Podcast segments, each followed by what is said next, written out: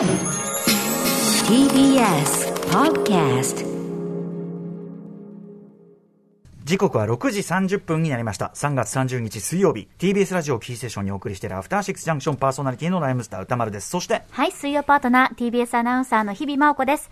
さて、ここからはカルチャー界の気になる人、物、動きを紹介します。カルチャートークのコーナーです。今夜のゲストは台湾のエンターテインメントに詳しい映画コーディネーター、ライターの江口洋子さんです。こんばんは、お久しぶりです。こんばんは。どうも。今日もよろしくお願いしますはい、よろしくお願いします。はいよ江口さんえー昨年11月10日の台湾映画入門特集でお世話になりました。ということで、えー改めて江口さんのご紹介よろしくお願いします。はい、ご紹介します。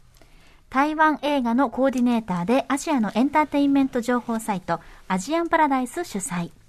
文化放送で映画情報番組やアジアのエンタメ番組などを制作し、2009年フリーランスに。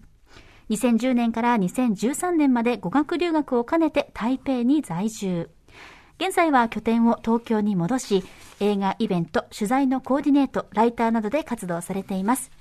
これまで200人を超える台湾監督、プロデューサー、俳優、歌手をインタビューされていらっしゃいます。はい。あの、昨年11月の台湾映画入門特集では、我々ね、全然その日本のそれとは違う台湾映画界や台湾芸能界のあり方みたいなのもすごい、そうなんだっていう感じだったし。ねえ驚きの連続でしたねそこでグイ・ルンメイさんがね、まあ、スカウトされて、そして抜擢された、えー、藍色夏恋。ね。まあ、素晴らしい作品ですけど、あの、日比さんもその後2002年のね、この作品、ご覧になったんですよね。はい、もう江口さんにご紹介いただいて、おかげさまで、あの、台湾、あの、ね青春映画おすすめ何って言われたら、必ずこの作品をあげたいと思うくらいに、あの、私の記憶の中に、こう、すべてのシーンが心に染みました。なんかあの、青春映画らしい純度100%の爽やかさ、そういった楽しみもあるんですけど、それだけじゃない、なんかこう、後味というものが本当に素晴らしいなと思いました。ご紹介ありがとうございました。こちらこそご覧いただいてありがとうございます。はい。今日はちょっとその、ちょうどタイムリーなというか、はいこの藍色夏恋を見、ね、このタイミングで見返していただいたのが、実はすごくタイムリーな話も江口さんにしていただく予定でございます。はいえーということで改めて江口さん、今夜はどんなお話をしてくださるんでしょうか？はい。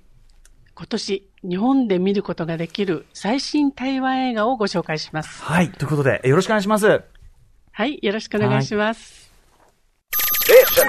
After Six Junction. 生放送でお送りしています、アフターシックスジャンクション。ここからはカルチャートークのコーナーです。はい。ゲストは台湾のエンターテインメントに詳しい映画コーディネーター、ライターの江口洋子さんです。江口さん、引き続きよろしくお願いします。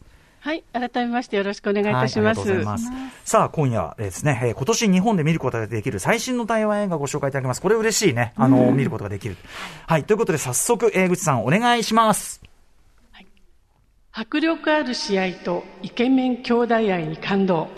運命のマッチアップという映画です。運命のマッチアップ。はい。これ、どんな作品なんでしょうか、これですね、あの、まずちょっと公開情報から先にお知らせしますが、うんはいは6月24日、ちょっと先ですけども、えーシネマート新宿、アップリンク吉祥寺、シネマート心斎橋、アップリンク京都ほか、全国で順次公開予定になっています。はい。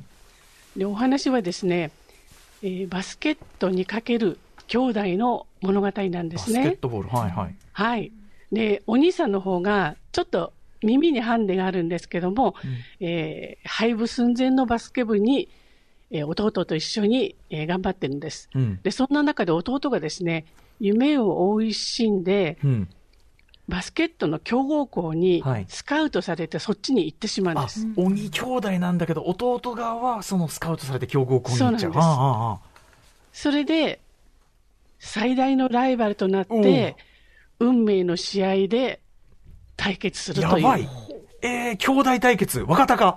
そうなんですよ。すみません、出す例が悪すぎた。時代。うんうんうん。はい。しかもイケメンですから。しかもイケメン。うんうん。はい。へ何度も言ってしまいーますが。うんうんうんうん。で、このあの、バスケットっていうのは、台湾では、すごく人気があるスポーツなんですね。そうなんですね。そうなんです。あの、アマチュアスポーツとしては、うん野球とかサッカーよりも、高校バスケが人気なんです。高校バスケ？へえ。はい。しかも、これがあの、HBL という、はい。えー名前なんですけども、うんうんここで活躍した実際の兄弟の話から、監督が着想を得て、この映画を作ったという。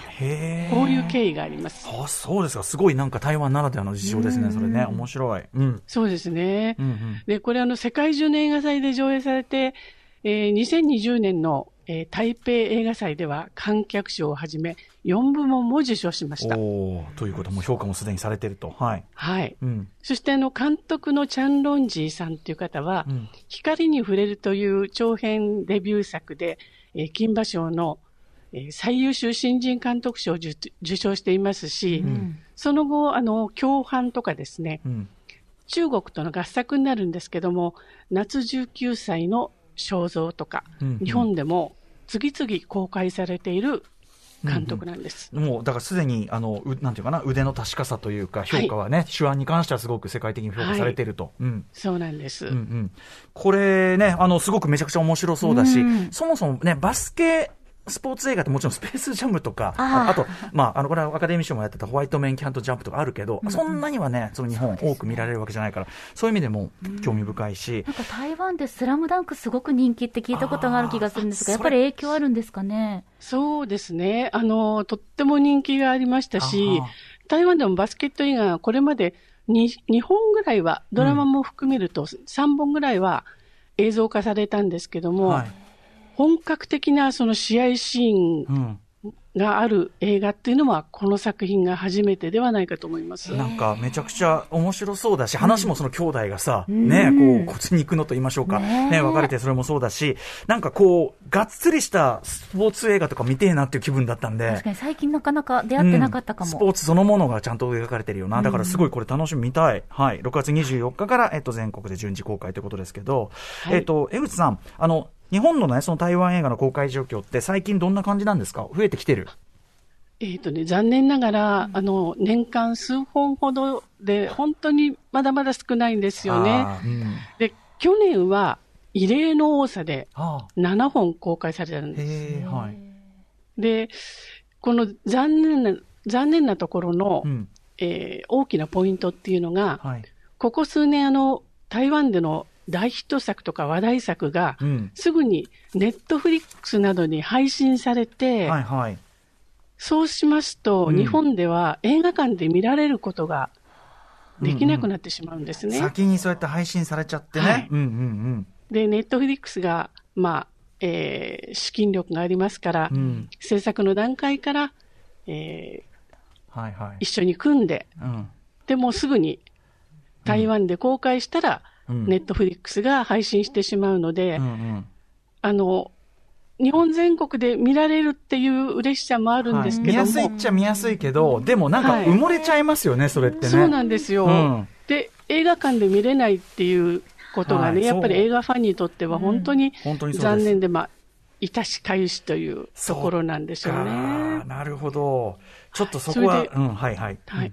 あ、すみません。で、あの、去年の興行成績ベスト10、その10本のうち、はい。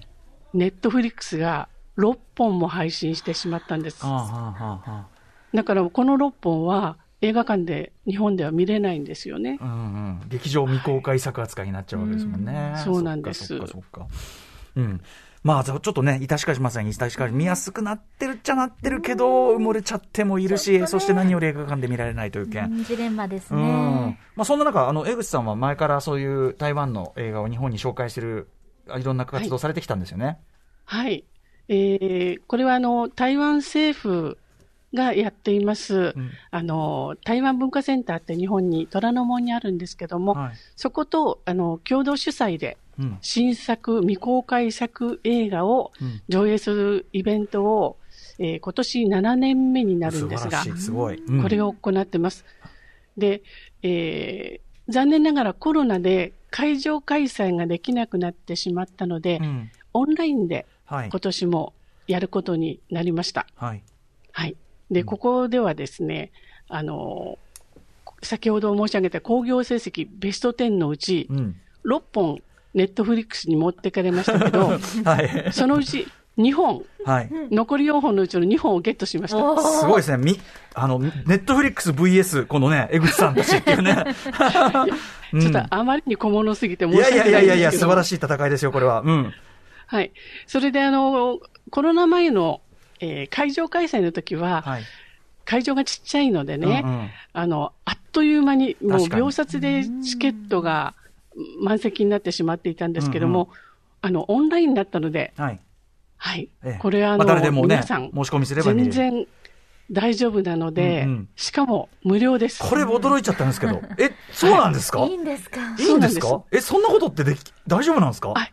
これ、台湾政府がうん。お金を出してますので、そっか。ありがとう、はい台湾政府。ありがとう。太っ腹。太っ腹。へえ、はい。はい。そして、あの、この作品の上映後にですね、うん。えー私で申し訳ないんですけども、うんうんいえいえアフタートークで、えーうん本編の解説と、はい。台湾の映画情報などを、うん。えーお伝えしています。ね、やっぱりさ、そのフラットに配信してこう見やすいのもいいけど、こうやってちゃんと愛情を持ってあの観客の理解を深めるような何かっていうプレゼンこれがやっぱ一番いいんですよ、本当に。本当にね。これがないとね埋もれちゃうんだよ本当に。うん、だから素晴らしい活動されてると思います江口さん本当そして、あの、先ほどあの、ご紹介しました、こ今年の公開作、運命のマッチアップも、実は去年、この台湾文化センターとの上映会から一般公開につながった作品なんです。それはありがたい。ってことは、でもその一般劇場でかかるってすごいね、ありがたいチャンスでもあるから、やっぱり見に行きたいですね、これね運命のマッチアップ。えー6月24日から全国で順次公開です。ということで、ちょっと時間が許す限り、えーぜひですね、江口さんと台湾文化センター共催、あの、の、えー台湾映画上映イベントで日本最速で見ることができる、しかも無料、最新台湾映画をご紹介いただきます。では、江口さん、よろしくお願いします。はい。まずはですね、えー4月16日に第1回目として行いますアニメーションなんですけども、ほうほう廃棄の城はいという作品です。うん。これなんと、藍色夏恋のイー・ツーエン監督が13年かけて作ったうん。初のアニメーション映画なんですすね。ごいっすね。あの、はい。あの藍色夏恋の監督がアニメを？はい。どんな作品なんですか？どんなうんうん。はい。あの、どんなお話かというと、まあ、家庭でも学校でも居場所がない少年の成長を、環境問題を背景に描いたという力作なんですね。あそれでうんうん。アニメですから、あの、声の出演があるんですけども、はい。この声の出演が、イー・ツーエン監督の教え子さんたちうん。が、皆さん参加していて、うん。グイルン名が出てるんです。ああ、へえ、はい声優として。なんか熱いですね、キャスティングもそうなんですんで、あの、主人公は少年で、まあ、人間なんですけども、うんその他の登場人物が、うんあの、ゴミなんですね。おゴミたち。ほうほはい、ゴミたちで、レジ袋とか、う。は空き缶とか。あはいはい。で、そういう中でグイルン名は、捨てられた GPS をやります。捨てられた GPS。GPS へえ。うんうん。で、あの、そこで、あの、グイルン名の声が聞聞けますので、アイルナツコイのファンの方もぜひご覧になっていただきたいなというふうに思います。あれだけの作品作る人ですから、アニメでも間違いなくね、でしょうしね。あとなんか面白いよね、テーマの目の付けどころがね。ね絵面はやっぱりアニメだからちょっとポップにも見えるけど、はいなんかテーマは意外とね、そのやっぱ、そうですねうん。監督はあの一貫してその青少年の成長を描いてますので、んこの作品もそういううん。あの、うん映画なんですね。はい。はい。ということで、えー金馬賞受賞長編アニメ、廃棄の城、えー2021年の作品ですが、こちらも、まずそのね、えー台湾映画上映イベントで無料で、4月16日土曜開催の上映会で見ることできるということです。さあ、えー、そして続いていきましょうか。